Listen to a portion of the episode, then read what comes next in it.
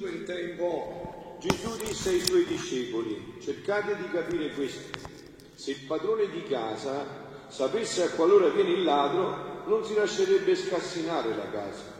Anche voi tenetevi pronti, perché nell'ora che non immaginate viene il figlio dell'uomo. Allora Pietro disse: Signore, questa parabola la dici per noi o anche per tutti? Il Signore rispose: chi è dunque l'amministratore fidato e prudente che il padrone metterà a capo della sua servitù per dare la, raz- la razione di cibo a tempo debito? Beato quel servo che il padrone arrivando troverà ad agire così. Davvero io vi dico che lo metterà a capo di tutti i suoi averi. Ma se quel servo dicesse in cuor suo: il mio padrone tarda a venire, e cominciasse a percuotere i servi e le serve, a mangiare, a bere, a ubriacarsi, il padrone di quel servo arriverà un giorno in cui non se l'aspetta e a un'ora che non sa. Lo punirà severamente e gli infliggerà la sorte che meritano gli infedeli. Il servo che, conoscendo la volontà del padrone, non avrà disposto o agito secondo la sua volontà, riceverà molte percosse. Quello invece che, non conoscendola, avrà fatto cose meritevoli di percosse, ne riceverà poche. A chiunque fu dato molto, molto sarà chiesto. A chi fu affidato molto, sarà richiesto molto di più. Parola del Signore. Siano lodati Gesù e Maria. La parabola che porta Gesù è veramente molto bella e molto chiara, no? Cioè sta parlando proprio di noi, è proprio attuale per questi tempi in cui ci sembra che eh, ormai tutto sia secolarizzato, che la fede... Invece Gesù ci invita a restare fermi, a essere fermi nei nostri propositi, a capire che Lui dirà l'ultima parola nella storia personale di ognuno di noi, nelle nostre famiglie, nei nostri paesi, nelle nostre nazioni, nel mondo intero, nell'universo. L'ultima parola spetta a Lui, Lui è l'alfa e l'omega, è Lui che ci dirà l'ultima parola in ogni cosa, che noi dobbiamo fare la nostra parte occupandoci, impegnandoci senza preoccuparci. No, si diceva Sant'Ignazio di Loyola: io faccio tutto come se Dio non esiste, cioè mi impegno a fare tutto e poi mi abbandono, perché Dio sicuramente farà tutto. Ecco perché dice Dio non esiste, perché Dio sicuramente farà tutto, io devo fare la mia parte. Quindi noi ci occupiamo senza preoccuparci, con un obiettivo chiarissimo, quello che, come avete sentito, conosciamo la volontà di Dio e la realizziamo nella nostra vita. Ma io stasera Eh, volevo farvi penetrare in questo brano del Vangelo in maniera ancora più profonda, no? Andandoci proprio a chiedere, o entrando dentro Gesù, no? Come ci invita a fare Papa Francesco da gesuita, no? A immaginarci: ma Gesù, quando parlava di questa parabola, che cosa in ultima visione lui vedeva? Qual era lo scopo finale di questa parabola che Gesù sta enunciando al popolo? Qual era la visione? Perché vedete, Gesù, quando si è presentato agli scribi e ai farisei e lo hanno accusato di voler modificare l'Antico Testamento, di portare novità, Gesù come ha detto: io non sono venuto ad abolire, ma a dare pieno compimento, a completare tutto, a dare la pienezza di tutto. Tutto ciò che era contenuto nell'Antico Testamento, tutto quello che è stato detto, ecco, è arrivato io, sono arrivato io, Gesù, la pienezza di tutto questo. In me tutto questo si realizzerà in pienezza. In me tutto questo si realizzerà in pienezza. E vi voglio aiutare ad entrare in questo brano partendo proprio da questo punto, no? E in questo brano del Vangelo, da questo che poi lo esplicita proprio Gesù. Sentite? È un brano dell'aprile otto millenovecentoventisette, dove Gesù sta, come al solito, in questo intimo colloquio con Luisa e Luisa con Gesù. Dice Luisa: stavo seguendo gli atti del volere divino in tutta la creazione. Per chi segue ormai da tempo queste mie catechesi, ritiri e anche omelie, sa che cosa sta dicendo Luisa. Cioè Luisa tutta la giornata era intenta a seguire tutto ciò che Dio aveva fatto nella creazione, perché la creazione è viva, noi non avvertiamo più questo, perché ormai non ce ne rendiamo conto, ma qua è tutto vivo, non è che è tutto sempre in continua creazione, no? E lei stava facendo questo, aveva fatto in tutto ciò che la creazione aveva fatto la divina volontà, come pure cercavo gli atti che aveva fatto il mio primo padre Adamo, quando in tutti quelli che aveva fatto in tutti i, i sensi dell'Antico Testamento, in tutti i santi dell'Antico Testamento, specialmente dove il supremo volere aveva fatto risaltare la sua potenza, la sua fortezza, la sua virtù vivificatrice. E il mio dolce Gesù, muovendosi nel mio interno, mi ha detto, sentite, no? Come poi entreremo proprio in questa dinamica, quando Gesù dice della, del, chi conosce la volontà e chi non la conosce riceverà meno percorsi. Sentite perché, no? Come tutto si completa. Figlia mia, le più grandi figure dell'Antico Testamento, mentre erano figure ed ombravano il futuro Messia, cioè tutti rimandavano a Gesù. Allora io già vi ho detto questo concetto, no? Altre volte. Che cos'è il Vangelo? Tutto ciò che è stato detto prima del Vangelo è il riferimento a Gesù. Tutto ciò che viene detto dopo col Vangelo è un commento a Gesù. Il centro di tutto è Gesù. In Gesù Dio ha detto tutto, ha fatto tutto, ha realizzato tutto. Non ci dobbiamo aspettare più nulla. In Gesù tutto si è già realizzato. Lui è la via, lui è la verità, lui è la vita. Di lui noi non dovremmo mai stancarci di parlare. La sua, il suo nome dovrebbe essere sempre sulla nostra lingua, nel nostro cuore. In Gesù tutto si è realizzato. Allora quindi Gesù qua sta chiarendo questo, no? Dice... tutte simboleggiano eh, le figu- tutti i doni simbole- mentre erano figure che um- ed ombravano il futuro Messia, racchiudevano insieme i doni, le figure, e simboleggiavano tutti i doni che avrebbero costituito i figli della divina volontà, i figli del Fiat Supremo. Adamo fu la vera e perfetta immagine, quando fu creato, dei figli del mio regno. Abramo un simbolo dei privilegi dell'eroismo dei figli del mio volere. E come chiamai Abramo a una terra promessa che scorreva latte e miele, facendolo padrone di tutta la, quella terra, terra tanto feconda che era invidiabile e, ambi- e ambita da tutte le altre nazioni, era tutto simbolo di ciò che avrei fatto ai figli della mia volontà. Giacobbe, quindi andate a vedere la scrittura da questo punto di vista, vedete che capolavoro. Adesso arriveremo poi al cuore proprio di questo Vangelo, no? Giacobbe fu un altro simbolo di essi, che scendendo da lui le dodici tribù di Israele, doveva nascere da mezzo di loro il futuro Redentore, che doveva rannodare di nuovo il regno del Fiat ai figli miei, il regno del Fiat divino ai figli miei. Giuseppe fu simbolo del dominio che avrebbero avuto i figli della mia divina volontà. E come quello non fece perire di fame tanti popoli e anche i suoi figli e anche i suoi ingrati fratelli, così i figli del Fiat divino avranno il dominio e saranno causa di non far perire i popoli che chiederanno loro il pane della mia volontà. Mosè, ah, capite, qua si passa tutta la scrittura, è tutta una meraviglia, no? Questo ti fa capire come tutto viene completato. Mosè era figura della, sua, della potenza. Sansone, simbolo della fortezza dei figli del, di, di mio divino volere.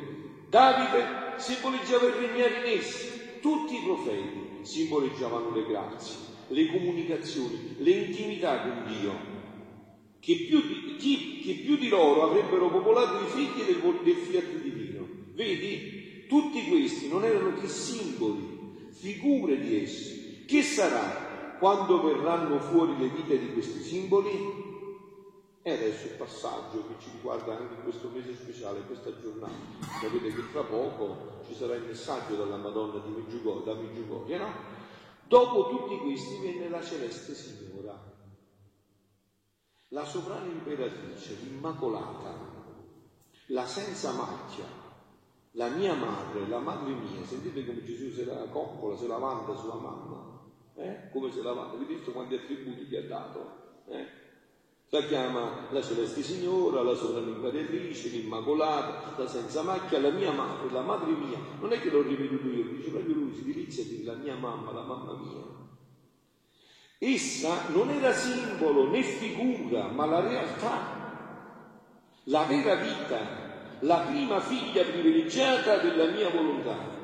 E io guardavo nella regina del cielo le generazioni dei figli del regno mio. Era la prima impareggiabile creatura che possedeva integra la vita del volere supremo e perciò meritò di concepire in fermo eterno e maturare nel suo cuore materno la generazione dei figli dell'Eterno Fiat. Poi, dice Gesù, venne la mia stessa vita in cui veniva stabilito il regno che dovevano possedere questi figli fortunati. Da tutto ciò puoi comprendere che in tutto ciò che Dio fece dal principio della creazione del mondo, che fa e che farà, il suo scopo è di formare il regno della sua volontà in mezzo alla creatura. Avete capito? Perché non ho dubbi che anche quello che avviene da trentasette anni, la venuta della Madonna sulla terra ogni giorno, è per questo, solo per questo, per formare il regno della divina volontà. Guardate, qua non ci sono dubbi. O non è vero questo, o è questo che dico io, non c'è altra alternativa. Cioè tutto in funzione di questo. Queste sono tutte le nostre mire, questa è la nostra volontà e a questi figli saranno dati tutti i nostri beni, le nostre prerogative e la nostra somiglianza. E se ti chiamo a seguire tutti gli atti che ha fatto la mia volontà, tanto nella creazione dell'universo quanto nelle generazioni delle creature, non escludendo né quelli che feci nella mia madre celeste né quelli che feci nella mia stessa vita, è per accentrare in te tutti gli atti suoi. Ma adesso voglio passare però all'argomento che mi sta a cuore, no? Eh, voi avete sentito questo eh, passaggio che fa Gesù tra chi conosce la sua volontà e chi non la conosce. Sentite come lo spiega Gesù. Stavo pensando tra me, sempre lo stesso brano, Gesù, Luisa approfondisce, ma come mai col sottrarsi Adamo dalla volontà divina da tanta altezza precipitò tanto nel passo? Adamo, vi ho detto già, no? È stato creato perfetto, un capolavoro, una meraviglia, perfettibile, ma già in una fase avanzatissima di perfezione. Aveva tutti i doni naturali, preternaturali e il dono soprannaturale della divina volontà. Allora Luisa diceva, ma com'è possibile che da questa altezza sia diventato questa bassezza? Infatti noi come chiamiamo anche il peccato? Come diciamo? La caduta. Se tu sei a terra, cadi. Cadi, eh? Se sei a terra già, che significa la caduta? Che Adamo stava al cinquecentesimo piano e quindi cadendo si è fatto molto male, perché Dio l'aveva dato già un'altezza enorme. Quindi dice, come mai per sottrarsi Adamo dalla volontà divina da tanta altezza precipitò tanto nel basso? E Gesù, muovendosi nel mio interno, mi ha detto, figlia mia, come nell'ordine naturale chi cade da un punto altissimo o perisce del tutto o rimane tanto sfracellato, è meridionale che dice, no? Questo termine, tanto sfracellato o deformato che gli riesce impossibile riacquistare il suo stato primiero di sanità, di bellezza, di altezza, rimarrà un povero storpiato, curvo e zoppo. E se questo è padre, uscirà da lui la generazione degli storpiati, dei ciechi, dei gobbi e degli zoppi. Così nell'ordine soprannaturale Adamo cadde da un punto altissimo. Avete capito? Qua c'è tutta la verità della Sacra Scrittura. Altro che scimmie, scimmie sono loro. Noi siamo creati in un punto altissimo, una meraviglia.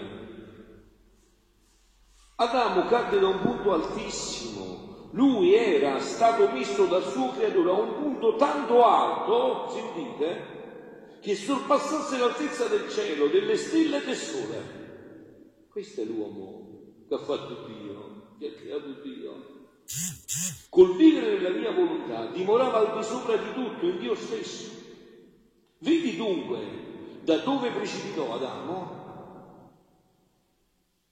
Dall'altezza da dove cadde fu un miracolo che non perì del tutto, ma se non perì, il colpo che ricevette nella caduta fu tanto forte che fu inevitabile il non rimanere storpiato, sfracellato e deformato dalla sua rara bellezza. Questo come si chiama? Peccato originale e originante. Questo, diciamo, peccato origina, ma è tutto uno splendore, è tutto uno splendore. Io ho detto, voi approfondite, diventerete teologi eh, finissimi, che non prendono lucciole per lanterna, che non dividono la scrittura, che ne fanno un capolavoro, no? E qua è tutto chiarissimo. Lui restò fracassato in tutti i beni, indolenzito nell'operare, in, intontito nell'intelletto, diventava mezzo scelto da un'intelligenza, intontito nell'intelletto. Una febbre continua lo debilitava, che affierendogli tutte le virtù non sentiva più forza a dominarsi. Non si dia più forza, non riusciva più a dominarsi. Il più bel carattere dell'uomo, il dominio di se stesso, era svanito e sottentravano le passioni a tiranneggiarlo, a renderlo inquieto e mesto. E siccome era padre e capo delle generazioni, venne fuori la famiglia degli stolti. Il non fare la mia volontà. Si credono che sia cosa da nulla, invece è la rovina totale della creatura. E quanti atti in più di volontà propria commette, eh? tante volte accresce i suoi mali. Eh, quando, si, quando si approfondiranno queste cose, vedrete, tra poco, tra poco, è quello tutto in alto. La sua rovina, e si scava l'abisso più profondo dove precipitare. Onde pensavo tra me, dice Luisa, ma se Adamo, che per una sola volta si sottrasse dalla divina volontà, cadde così in basso e cambiò la sua fortuna in miseria, la sua felicità in amarezza, che sarà di noi, che tante e tante volte ci sottraiamo da questa adorabile volontà? E sentite che bellezza, come spiega bene adesso Gesù, che è maestro, no? Sentite che meraviglia, come ci, ci rincuora, non ci fa deprimere, no? Ci dice, no, non preoccupate, che poi è un'altra cosa. Ma mentre ciò pensavo, il mio amato e unico bene Gesù ha soggiunto, figlia mia, Adamo cadde tanto nel basso, perché si sottrasse a una volontà espressa del suo creatore. Cioè, Gesù, Dio gliel'aveva detto faccia a faccia, gli aveva espresso chiara la volontà. Quindi quello che lui ha fatto, come si chiama? Peccato mortale. Cioè fatto come? Quando si fa un peccato mortale? Quando si fa un peccato mortale? Quando c'è materia grave, viene avvertenza e deliberato consenso. Esempio, bestemmio, so che questa è una cosa grave e lo faccio. Bestemmio, lo so e lo faccio. E ci sono state tutte e tre contemporaneamente. Questo è il catechismo della Chiesa Cattolica, della teologia, no? Questo è peccato mortale, cioè lo faccio con, diciamo, con tutto cuore, con tutta la volontà. Bestemmio, so che è una cosa grave e lo faccio, lo so e lo faccio. In cui veniva racchiusa in essa la prova per provarlo nella sua fedeltà verso colui che gli aveva dato la vita e tutti i beni che possedeva. Tu come fai a capire se tuo marito e tua moglie ti amano? Quanto lo capisci? Quanto lo capisci? Nella prova, no? Vabbè, quando tutte le cose vanno bene, vanno tutto bene, no? Ma se poi tua moglie sta male, eh, ho visto qua a casa mia, no? Papà è male, tuo papà, eh, la vedi, la vedi, la prova, la prova si vede, se le chiacchiere se le porta in vento, nella prova, no? E Dio voleva fargli fare questo salto ad Adamo, molto più che ciò che Dio gli chiedeva da lui, da Adamo, innanzi ai tanti beni che gratuitamente gli aveva dato, era che si privasse di tanti frutti che gli aveva dato, di un solo frutto per amore di colui che gli aveva dato. Guarda che prova, è una prova da bambini, dici, qua c'è tutto, solo quel frutto, non lo mangiare. Cioè tu con la mia volontà puoi fare tutto, non prendere dalla tua volontà, perché morirai, vivi nella mia volontà. E in questo piccolo sacrificio che Dio voleva da lui, gli aveva fatto conoscere che non era altro, che voleva essere sicuro del suo amore e della sua fedeltà. Quindi era tutto chiaro per Adamo, capito? Io gli avevo fatto capire tutto. Adamo avrebbe dovuto sentirsi onorato che il suo creatore voleva essere sicuro dell'amore della sua creatura. Si crederebbe impossibile che la colpa di colui che lo tirò e persuase a cadere non fu di un essere superiore a lui, ma di un vile serpente, suo capitale nemico. Eppure questo che è grave, capito? Non è che chi l'ha tentato era superiore a lui, era diventato inferiore, era diventato un serpente, aveva pervertito tutto. La sua caduta portò più gravi conseguenze, perché era il capo di tutte le generazioni. Perciò Gesù dice a chi molto ha conosciuto, molto sarà chiesto, no? Quindi tutte le membra, come connaturale, dovevano sentire gli effetti del male del loro capo. Vedi dunque che quando una mia volontà è espressa, voluta e comandata, il peccato è più grave e le conseguenze sono irrimediabili. E solo la mia stessa volontà divina può riparare un tanto male. Come successe ad Adamo, che per riparare ci ha voluto Gesù Dio. Invece, quando non è espressa, sebbene la creatura è in dovere di pregarmi per conoscere la mia volontà, ma io vi ho detto, adesso noi stiamo leggendo come sacerdoti l'ufficio delle letture al mattino, il commento a Padre Nostro di Sant'Agostino, no? E Sant'Agostino proprio questo dice, quando una preghiera non si può fare a Padre Nostro, non è una preghiera giusta davanti a Dio. Tu vedi lo anche con altre parole, ma i concetti devono essere quelli del Padre Nostro. Cioè la nostra prima cosa è quella di chiedere, di conoscere la volontà di Dio nella nostra vita. Questa è la prima cosa.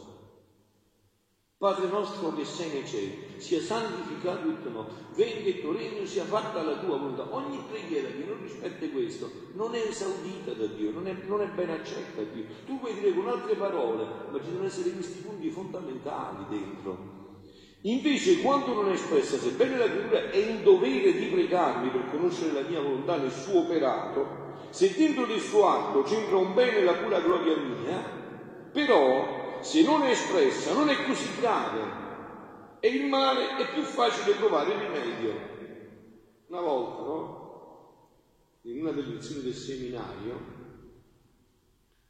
si stava parlando di San Paolo, San Paolo l'Apostolo, si chiamava Saulo. E quando cadde dal cavallo vide Gesù e si convertì, no? E allora un seminarista, che si credeva di essere intelligente, chiese al professore, eh, è stato facile per San Paolo, se succede anche a me che vedo Gesù, vedi come io faccio come ha fatto San Paolo. E il professore gli disse, Ciuccio, gli disse così, glielo fece capire, no? Ma hai letto le lettere di San Paolo? Hai visto che San Paolo poi ha subito mazzate di morti, digiuni senza fine? C'è una lettera che fa i solo lei con le scapole, avete letto quello? Che racconta quello che ha passato. Tu, se avessi visto Gesù, avessi sopportato quello. Vedi che Gesù ti ama, non si è fatto vedere, perché sennò dopo tu eri responsabile infinito. Invece San Paolo ha risposto a quella chiamata. Tu avresti risposto a quella chiamata dopo. Vedete? E questo, questo è il punto, capito? Questo è il punto. Che noi parliamo senza, senza approfondire le cose, senza penetrare bene le cose. Il fatto che a volte noi Gesù si nasconde e non ci fa capire bene la sua volontà è per questo, perché se noi la conoscessimo non la faremmo, saremmo molto più responsabili. Capito? Si dice da quello che non c'è il peggio sordo di chi non può sentire. Eh? Non c'è il peggio sordo di chi non può sentire. E allora Dio che è amore, eh? Non ci pronuncia le parole, perché se no siamo più responsabili. Ma se noi veramente vogliamo conoscere la volontà di Dio, Dio ce la fa conoscere. Questo lo dico per esperienza mia personale. Se noi veramente vogliamo conoscere la volontà di Dio, Dio ce la fa conoscere. E che cosa fa? Cioè, che amore al papà ci fa prima maturare, perché poi noi gli diciamo di no. E quando siamo maturi ci fa conoscere la sua volontà. Perciò noi preghiamo. Scusate, ma quando noi preghiamo, quello che chiediamo a Dio, Dio non lo sa già. Eh certo che lo sa. E allora perché ci dice di pregare? Oppure l'altro. Per farci prendere coscienza a noi se è vero quel desiderio, se veramente vogliamo quello, se ci disponiamo ad accogliere quello. Quindi dice, invece quando non è espressa, sebbene la creatura è in dovere di pregarmi per conoscere la mia volontà nel suo operato, se dentro del suo atto c'entra un bene, la pura gloria mia, però se non è espressa non è così grave il male ed è più facile porre rimedio. E questo lo faccio a ciascuna creatura per provare la loro fedeltà e anche per mettere al sicuro l'amore che dicono di volermi. Chi, chi è che non vuole essere sicuro di un potere che acquista, tanto che giungono a fare la scrittura, eh, quando si compra una casa, un terreno, facciamo la scrittura privata, siamo sicuri, no? Onde per essere sicuro faccio conoscere che voglio i piccoli sacrifici, i quali li porteranno tutti i beni, le santità, la santità, e realizzeremo lo scopo per cui gli uomini furono creati. Invece se saranno restii, tutto sarà sconvolto in loro e tutti i mali pomperanno loro addosso. Però il non fare la mia volontà è sempre un male, più o meno a secondo la conoscenza che di essa si possiede. E allora vedete carissimi, qua sta tutto, qua sta il cavallo di battaglia della mia predicazione, che io vi ripeto di nuovo stasera concludendo questo periodo. Allora, voi siete convinti ormai come me seguendo che farsi santi è la cosa più facile che esiste, vero? Ormai siete convinti. Cioè farsi santi non bisogna fare eh, stimmate, profumi, eh, non bisogna fare eh, grandi penitenze. Per farsi santi bisogna fare una cosa sola, la volontà di Dio, quella che è unica per me, è unica per te, è unica per chiunque. Questo solo è la santità. La santità, per esempio, una mamma di famiglia è che lava bene il pavimento, che fa bene la pasta e fagioli, che lava bene i vetri, che accudisce bene il bambino, che gli cambia i pannolini, che se lo tiene in braccio a dormire, non sta facendo Maria Grazia, che lo coccola. Questa è la santità che è una mamma, che vive tutto con questa profondità, che vive tutto con questa profondità. Voi sapete, no? Mo, io parlando sempre solo della divina volontà non, non richiamo più questi episodi, ma mo, mentre parlavo mi è venuto in mente, è lo Spirito Santo che vuole che lo dica, proprio anche perché stasera è questa giornata speciale di Medjugorje. Voi sapete chi è stato il primo santo, e forse l'unico a quanto io ricordo fino adesso, che la Madonna ha fatto vedere a Medjugorje? Chi è stato? San Francesco? Eh? Sant'Antonio? Chi è stato? Sapete? È stata una mamma di famiglia. Una mamma di famiglia? Una mamma di famiglia. Ivanka, una delle leggende più ritirate, era morta la mamma da un paio di mesi. E iniziano le apparizioni della Madonna, e dopo lei era giovinetta, con quattordici quindici anni, una morta mamma che era morta giovane, per capire quel che dolore è. Una bimba, una figlia, un'adolescente che si vede morire la mamma, no? Poi era apparsa la Madonna, e il giorno del compleanno di Ivanka gli disse la Madonna: oggi ti voglio fare un regalo, perché questa è la vera Madonna, eh? Una mamma che entra in queste dimensioni, no? Voglio farti un regalo. E dice: eh, che regalo vuoi? E Ivanka gli disse: ma che regalo voglio? Uno solo, vorrei vedere mamma. La Madonna dice: eccola qua. E la ricevete subito, bellissima. Poi la rivede ancora, ancora sempre più bella, perché la ricevete sempre più bella, senza pittura, è stata bella da dentro, e la pittura viene fuori, è stata bella dentro, una, un amplesso di bellezza interiore, no? E la vede. Allora andò a dire al paese questo, il paese tutto scandalizzato: eh, ma che è santa tua mamma? I santi stanno in paradiso, che faceva tua mamma? La Madonna poi ti mandò a dire, dice: vai a dire che era santa perché lei faceva bene i suoi doveri di mamma, a voi aveva insegnato ad andare a messa la domenica, e pregava, faceva tanti sacrifici. Dice: non solo è santa, ma è pure una grande santa. E questa è la santità. Fate la volontà di Dio. Poi per chi la vive conosce questo dono. Quindi non vi angustiate pensando chissà che cosa bisogna fare per farsi salvezza dalla santità. Guardate che noi dovremmo usare lo stesso linguaggio che usa San Paolo quando scrive le lettere. Avete visto San Paolo quando scrive a Corinto, a, a, a Efeso? Che cosa dice? I santi che sono a Corinto, i santi che sono a Efeso. E oggi ci dice: i santi che sono a Sessano, i santi che sono a Iseo, i santi che sono a Benevento, i santi che sono a Pescara, i santi che sono a Chieti. Così scriverete. Perché noi non è che dobbiamo fare chissà che cosa. Dio ha detto nell'Antico Testamento: siate santi. Perché? Perché io sono santo. Partecipate di me e siete santi. Fate la mia volontà e siete santi. Questo insegna portato allo splendore più alto che sono gli scritti di Luisa.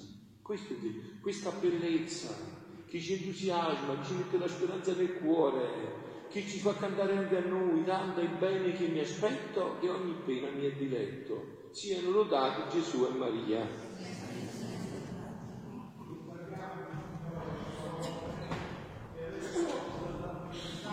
Medjugorje, come sapete,